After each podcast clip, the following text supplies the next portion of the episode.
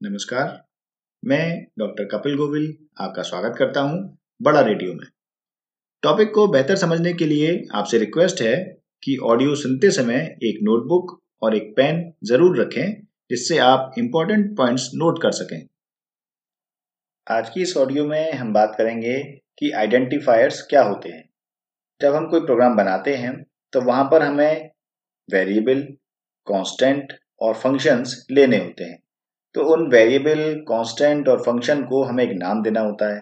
तो ये जो नाम होता है, ये जो हमने नाम दिया उनको, चाहे वो वेरिएबल हो या कांस्टेंट हो या फ़ंक्शन हो, जिस नाम से हम उसको पहचान रहे हैं, वही नाम आइडेंटिफायर है। मैं एक एग्जांपल लेता हूँ।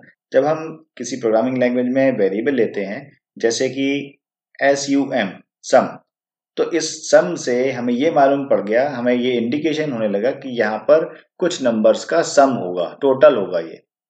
तो ऐसे ही हमें आइडेंटिफिकेशन मिलने लगा। इसी तरह से कांस्टेंट के लिए भी एप्लीकेबल है, इसी तरह से फ़ंक्शन के लिए भी एप्लीकेबल है। तो इससे हमें ये मालूम पड़ने लग जाता है कि ये किसी चीज़ को आइडेंटिफाई कर रहा है, किसी चीज़ की पहचान बता रहा है।